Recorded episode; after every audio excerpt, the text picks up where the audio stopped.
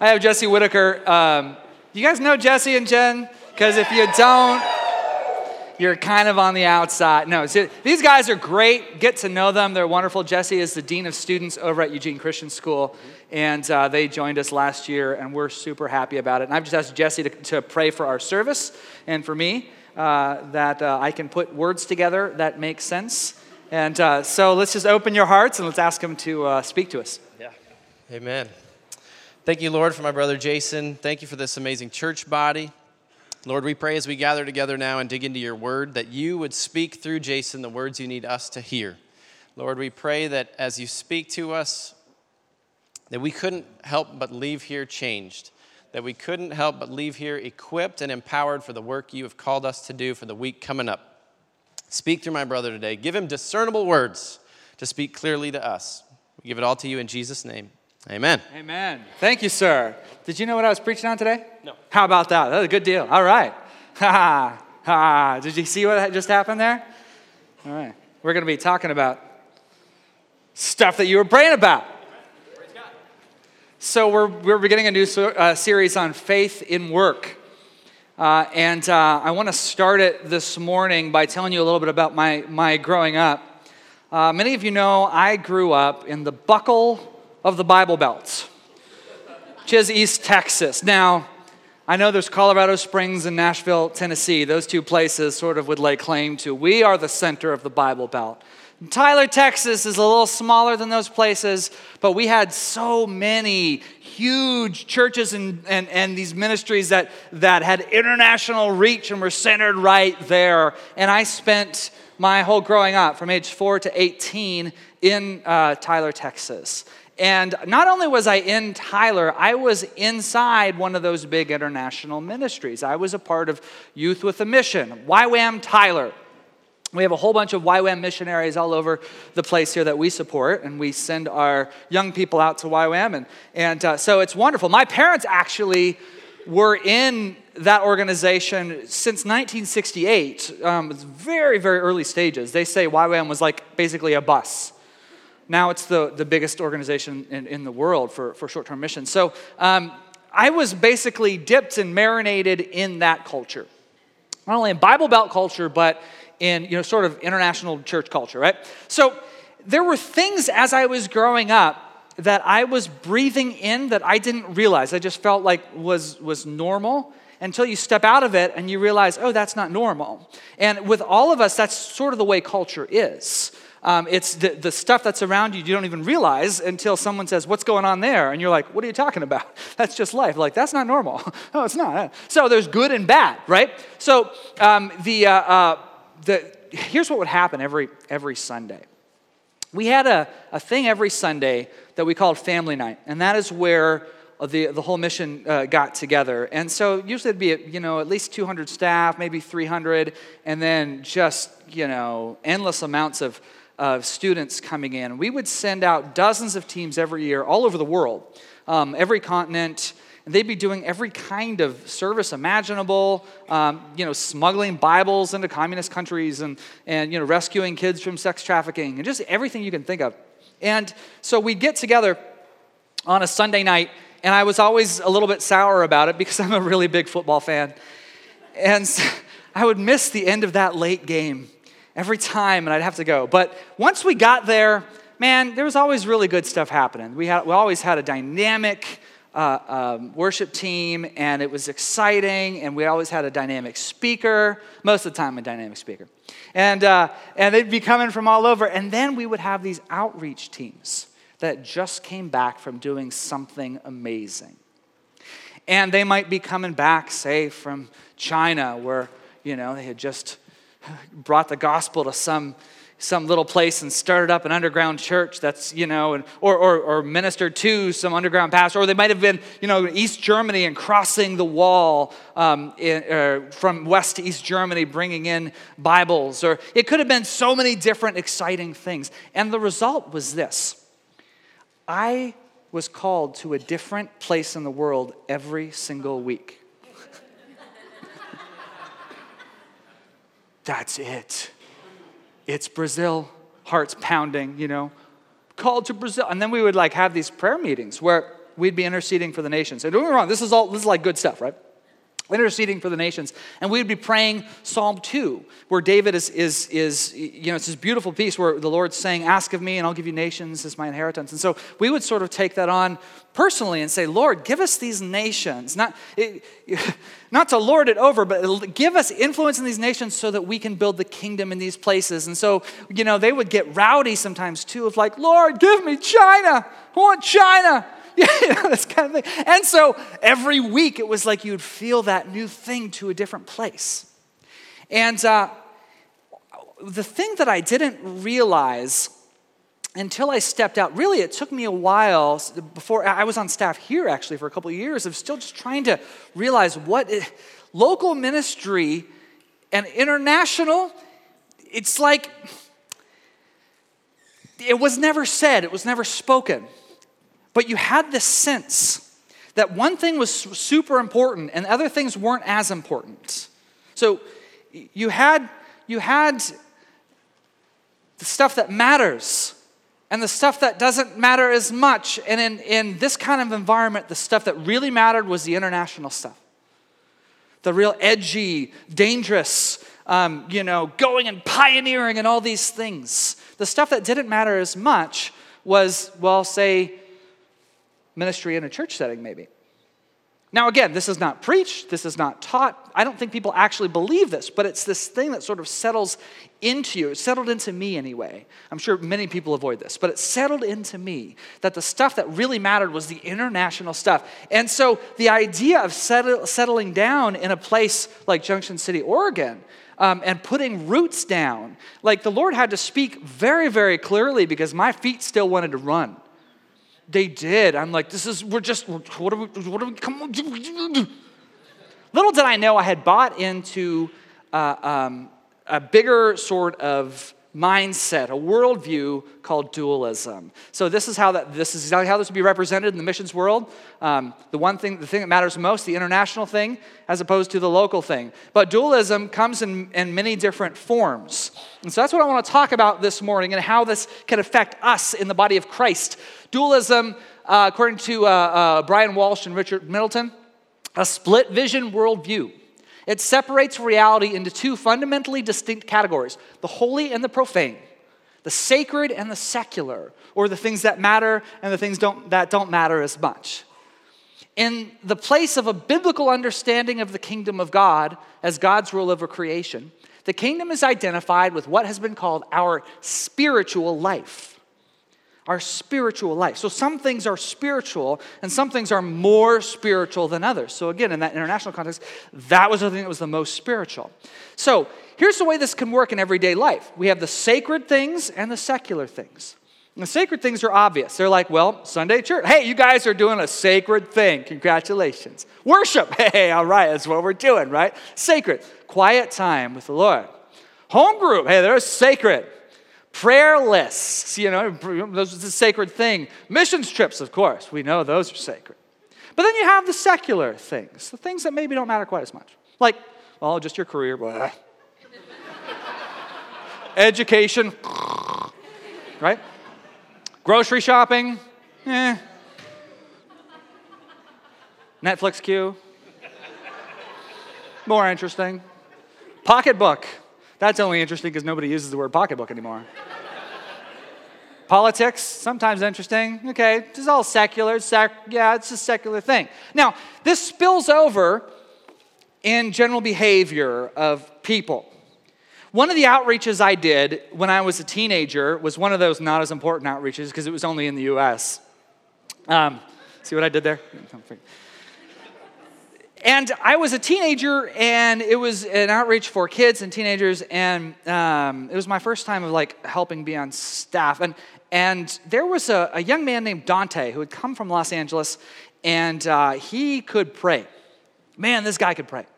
He would be he would sort of pull us all together, and we would go into the classroom and we would pray like crazy before the class started. And we would pray for our leaders. We would pray for everything that was going to happen that day, for, for all the individuals. And man, and, and the, the other staff members would come like, oh my goodness, this is amazing. Look, look at And, and this guy would just hammer it home. I mean, you, you should have seen him. And then we go like during a break and we go on the basketball court and he became a different kind of creature. That I, it was the fastest transformation you have ever seen. This guy, I mean, you're talking about elbows being thrown, you're talking about pointless trash talk that comes out of nowhere, not like the friendly kind of trash talk, like Tyler and I do when the Seahawks play the Cowboys. Not like that. This is like, like, I'm better than you and everything. And it's just like, where did this even come? Like, what, who? And so we called him on it one day. We're like, why do you act this way? Like, you shouldn't act this way. He goes, it doesn't matter what you do on the court. matters that you pray and worship. That's what matters. Okay? Dualism. He has a sacred, the sacred things matter. The prayer matters. The other stuff, eh, take it or leave it. Now, this, this kind of thing infects us in all kinds of ways. I'm a child of the 90s. Yes, 90s kids. We have a whole lot more 90s kids in here. This is a good job. All right. Uh, I was a teenager throughout the 90s, and so these things, you guys will remember this. This was all the rage, okay? 1990s style dualism. Here's how we did it. Here's how we roll. It crept into every facet of life, like movies, for example. You had the movies that mattered, the sacred movies. Here's what mattered ones that were about the rapture. Those are the movies that mattered, the sacred ones. No rapture, no matter. Those were the secular ones. I'm only kind of kidding. I mean, it was like probably 50%. Anyway, okay. Next one bracelets. What is it? WWJD, right? What would Jesus do? Those were the Christian bracelets. Those bracelets are gonna be in heaven, friends. And I knew that, and so did you. And the ones with no initials, nah, it's just, those are just worldly things. These are of the world. Books, okay? But this is very important. The cover has someone worshiping or someone in a bonnet. One. One or the other. Maybe both. If it's an Amish person worshiping, that is doubly saved. Okay? The ones that didn't matter as much, the secular ones, no bonnets. Nope. No bonnets, throw it out. Didn't matter as much. We all know this is the biggest one, don't we? All of us who grew up in this era, we know music was the biggest one because There's so many facets to this that are just so unfortunate. Now, if you grew up as a kid and it was always somebody telling you uh, about something, never, I'm not going to go. All right, Here, here's the thing if the singer or the album, if it said Jesus four times per song, it was sacred. Less than or equal to three, secular right? It had to, it wasn't enough that it was about God or even about the struggles of faith or anything. It's not Christian unless it explicitly in your face says, and this is Jesus, and here's the way to get saved, and here's how you can go to. I mean, that was secular. And I, am actually, I, am being a little bit flippant, but guys, it's sort of the way, it, this is how thick, at least how thick it felt to me. T shirts. Those with Christian puns we're sacred. Ugh.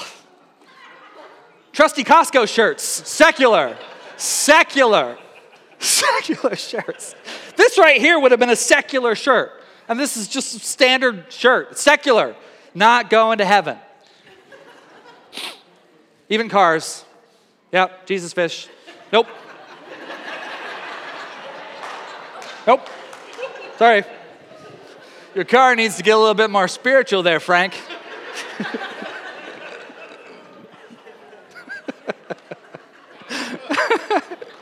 oh. oh, memory lane. So, this actually had some very unfortunate ramifications. And one of those ramifications is in the way that we thought about work, the way we thought about careers. Um, again, in my YWAM days, um, I would see a lot, and this is, we're, we're out of the 90s now, this, but I would see as I was working with young ministry students and people trying to figure out what God was calling them to in their lives, sometimes they would, they would say, I feel like the Lord's calling me out of YWAM. Well, great. Or I feel like the Lord is calling me to do this thing within YWAM and do whatever it was, inside or outside the ministry. And I heard this one several times, and maybe it was just because of the cultural growth of Starbucks and things like that. But it was this I want to start a coffee shop. Great. That is a great idea. Like, the person might be a great convener, great with hospitality, great with business. Like, man, I'm going to open up a coffee shop. It's a place that needs it, and it could be, this could be a real great thing for the community. It's awesome, but they would say, but not just any coffee shop, a Christian coffee shop, and not just, not just a regular one. Because it's not good enough to have a coffee shop that just you know, maybe has a wonderful warm atmosphere, you know, that like, like Max Porter's my East Side office. That's my East Side office. And I love going in there. And, and that is a wonderful environment. And there's wonderful people who know the Lord, but they don't put a sign on there that says, This here's a Christian coffee shop. Can only come in here if you're a Christian because this thing's going all the way to the pearly gates. It's gonna be a Mad Max they serve you the minute you get in there. And, and so it was kind of unfortunate because it was, it, it was sort of like this like the only way to make a secular job okay is to put a Christian label on it. Do you see that? The only way to put a to have a job in that green realm, a job that's not churchy, well, what if we put a church label on it? Oh, then it's okay. Whew. And it's so unfortunate and it's so unnecessary and it was so damaging. Why do I say it's damaging? I, it's, it's a problem. This is a real problem. See, look again at this list of things that are involved in the sacred. You've got Sunday church, worship, quiet time, home groups, prayer, you know, things like that. And the secular, again, career, education, grocery shopping, Netflix queue, pocketbooks, politics, soccer practice, you know, all these things. Um, but just look at it. Look at this is, this is a math problem, okay? Look at how much of the sacred, that yellow thing, if we're going to play it by the sacred secular rules, look at, here's what you get. Okay, we got Sunday morning. You see that? This is a, this is a weekly calendar. Okay? You've got Sunday morning. We've got some, hopefully, some time in the mornings where we're meeting with God and praying and communing with Him. We've got, we've got a Wednesday evening in there. Okay, we're going to throw in some bedtime prayers. Can you see that? and then some prayers throughout the week. Just, you know, out there? Sometimes remember to pray for our lunch. Sometimes we just dive right in. And apparently you're sleeping in on Saturdays. I don't know what that's all about. There it is. There's the sacred. Let's check out the secular. This is a math problem. Basically, if we subscribe to this worldview, we're, we're having fun with it this morning, but if we subscribe to this worldview, we think the kingdom of God only really matters in a tiny, tiny portion of our lives. The rest of it is just nonsense. The rest of it doesn't matter to God. And you guys, it's just not true. It's just not true. See, let's look at God Himself. Let's, let's look at the, the creation account, okay? What does God do the first day? Works. And guess what? He looked at it and said, It's good. Now, he didn't say, Well, that part of it was good. The beginning was good because I sat around the other members of the Trinity and, and you know, we talked a bit. we encouraged the angels, had a little prophetic time with them. It's really fast. Not hard at all, actually. The work stuff was just, I mean, you know, blah, it's a job. No, he said, It is good. And then the second day, he works all day. And the end of this one, the end of this one, he also says, hey, that was good. Now, not just, not just little slivers of it, it was good. The work itself was good. The third day was different though, because the third day he says it was good. Ha, that wasn't different at all, was it? And the fourth day, it was also good. The fifth day was good. And the sixth day actually was very good. And even the last day when he rests, we find out that even rest is good. It's, it's all in his realm, it's all sacred.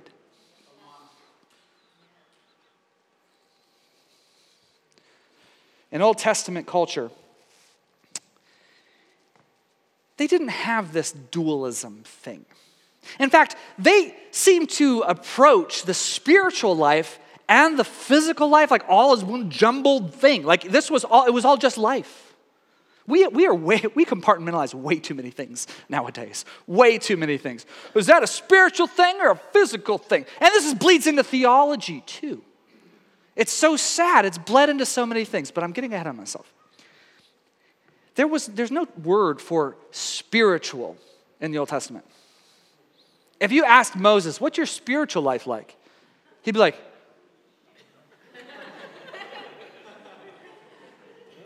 Because everything he, he did, um, this is life. He does life. God's a part of it at every turn, and this his life. And, and I think that's the way it was supposed to be. And it's interesting, you even look at the Levitical law, the Mosaic law, which sometimes is so confusing and so weird because it's written 3,000 years ago in this foreign culture that we know very little about. And, and you're looking go, what is all of this? And one thing we miss is, isn't this fascinating that there's laws, God seems to care about every facet of their lives. Like they're so specific. Like, what do you do if you have athlete's foot? How cool is that? It's not just saying, how do, you, how do we approach worship when we get with the Levites on the Sabbath? Well, you sing verse, chorus, verse, chorus, bridge, chorus again, as we all know. It's not that. It's not that. It's everything. He's speaking into everything as if everything actually matters, as if everything's actually His. Here's what John Mark Comer says. Fascinating book as he drew out um, what happened. He says basically the Greek culture came in and derailed that and created a thing where there was something that mattered and something that didn't. There was the visible stuff that didn't matter that much, the invisible stuff mattered. And by the time the Middle Ages rolled around, this had pretty much infected the church to a massive degree. Here's what he says in the Middle Ages, the, the word calling was not only used for, was, oh, excuse me, was only used for church work. The mentality was if you do something that really matters, something for the kingdom, become a priest or become a nun or a monk or a theologian. The only other option is to work hard all day at some job you think is consequential so that you can get off work and then go serve the Lord. And so the cosmic, gargantuan, 24 7 kingdom of God was shrunk down to a few hundred people singing songs in a nice building for an hour every weekend. Isn't that sad? It's not supposed to be that way. It's not supposed to be that way. Everything about our lives is supposed to involve Him. It's, it's sad to think how even theology has been affected by this in the degree of like, uh, um, you know, some have started to translate the word flesh, which just means body, body, as a sinful thing. And the, the NIV did this for quite a while, translating flesh as, as sinful nature. And it was a terrible translation that lately they went, later they went back and fixed and admitted, okay, that wasn't good. That was all theology. That wasn't actually what it said. Because flesh just means body. Now, sometimes it can be used in showing that you're just a slave to what your body wants and that becomes sin. But your body is not evil. The physical things that you do are not bad and they are not second rate gifts. Do you hear me? You are a whole person, you live a whole life, and Jesus Christ and His Spirit are supposed to infuse every part of it. That's, that's to me, a way more exciting picture than he gets these little tiny yellow pieces. So, you guys, you guys, what you're doing, what you're doing is important. What you're doing Monday, Tuesday, Wednesday, Thursday, Friday, some Saturday, some Sunday, these are important things. These matter to God. This whole dualistic thing that the church says this matters, this job matters, and this one doesn't. It's so wrong. It's so misguided. Because here's, I'll just come out with it. Here's what many have said. Here's been the mentality that the job that Joshua and I have is more important than the jobs you have. And it's just not true. I hope and pray that you haven't felt that It's not true. You guys do important work. Do you know why your work is so important? You are working alongside and serving the very sons and daughters of the Most High God. That's what you're doing and nothing less. Some of you teach the little tiny sons and daughters of God. Some of you fix cars for the sons and daughters of God so they can go about and live productive lives and love their families. Some of you guys do paperwork for insurance companies so that the sons and daughters of God can pay their bills, their financial or their uh, medical bills, etc. No matter what you do, you are serving the sons and daughters of God. Some of you guys set hospitality so that sons and daughters of God can come in and work on their projects, and you hand them a nice hot cup of wonderful, hot, heavenly nectar, as Jeff Starr would say. and you guys, that is an important service. And that is not a secular thing. It is a beautiful thing, and it matters to him. Psalm 24 says this The earth and everything in it, the world and its inhabitants, belong to the Lord. Do you see that? Everything in it, including your job, everything in it, even those in between moments, are His. Abraham Kuyper said it this way There is not a square inch in the whole domain of our human existence over which Christ, who is sovereign over all, does not cry, Mine. It's His. So, here's where we are. Maybe we don't have quite the same level of this dualistic thing like we did in the 90s, but it's appeared in a different form. And here's the way I think it's happened we can have, as far as our career, work that makes a real difference in the world. Or stupid jerk regular job that doesn't do anything but support my dumb family.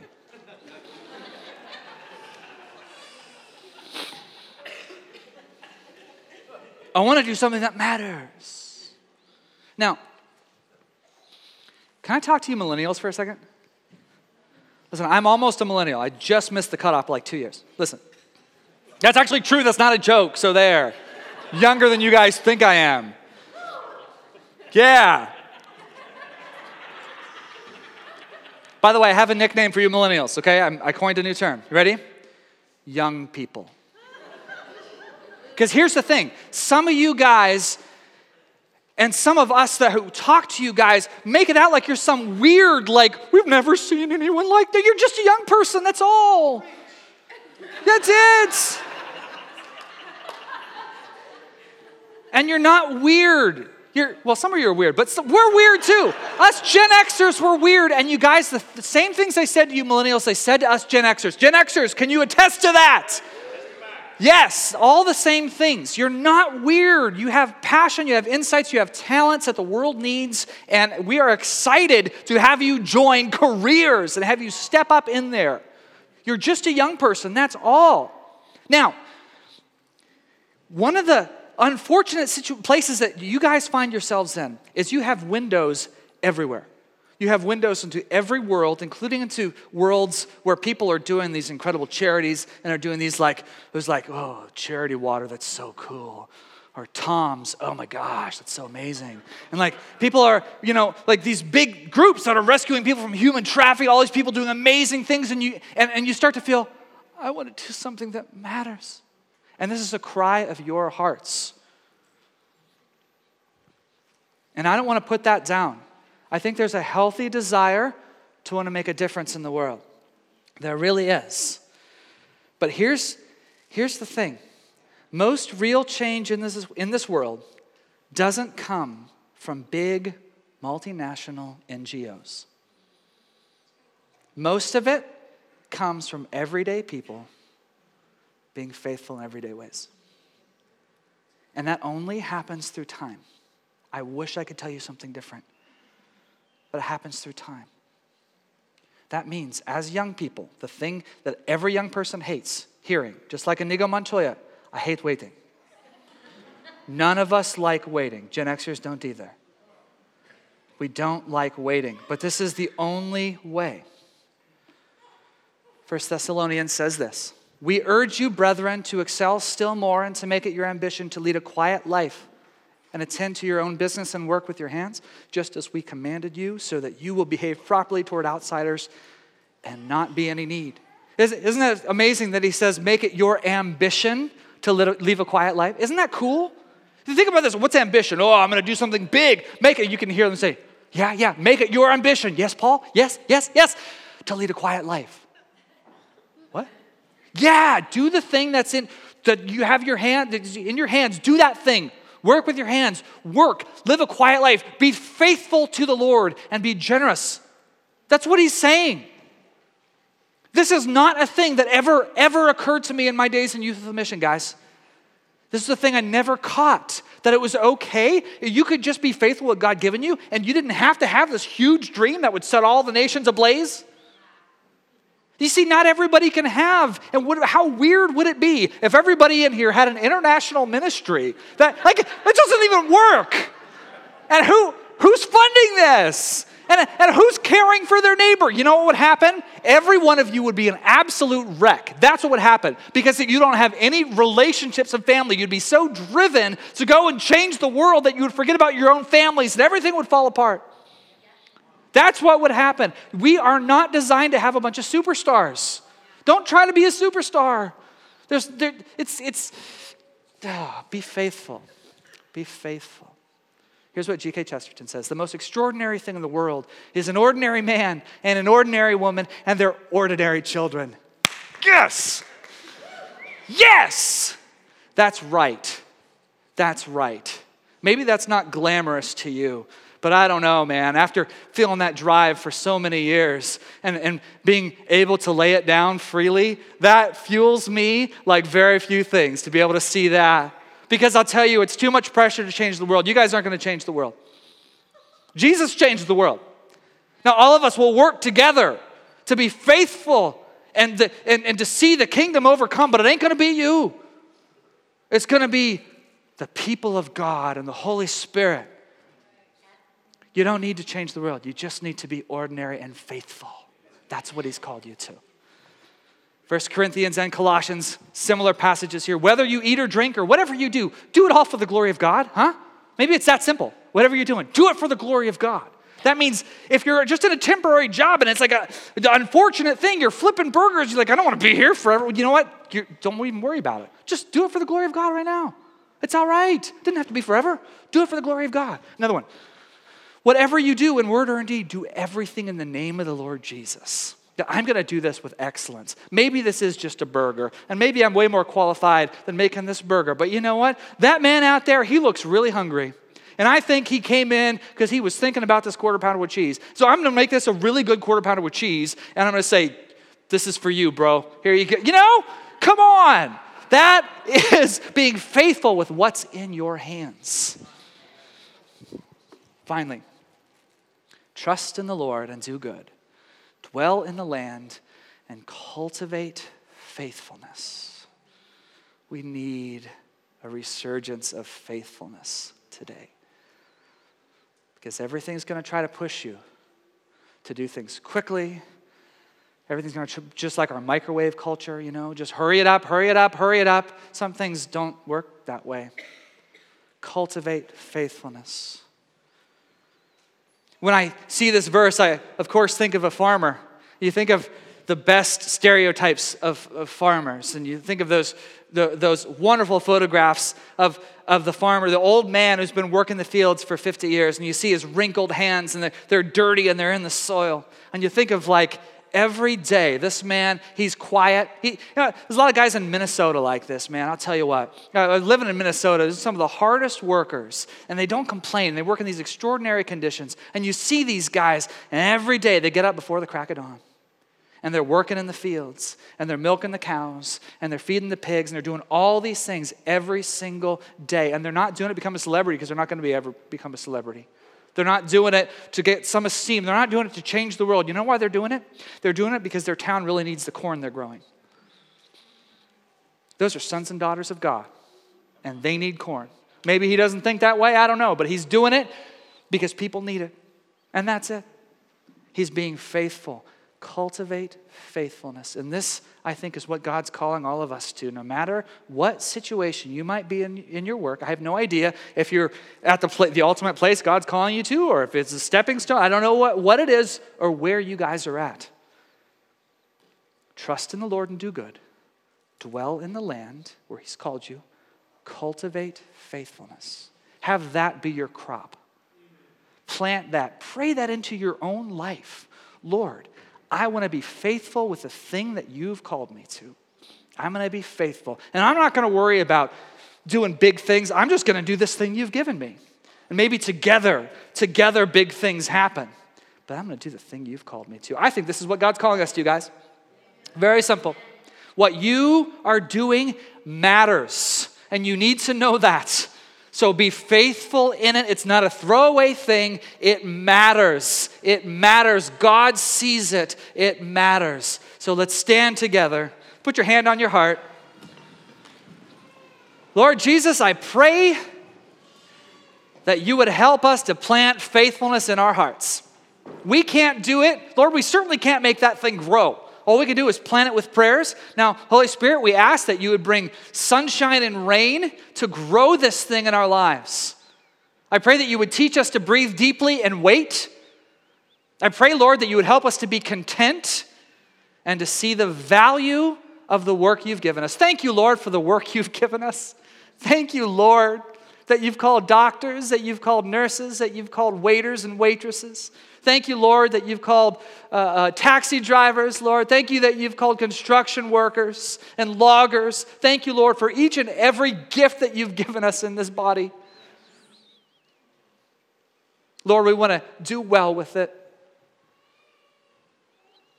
We want to do well with it. So thank you, Jesus. It's all yours. Amen. Prayer servant team, come up. If you guys need prayer for anything, Please come. Be blessed.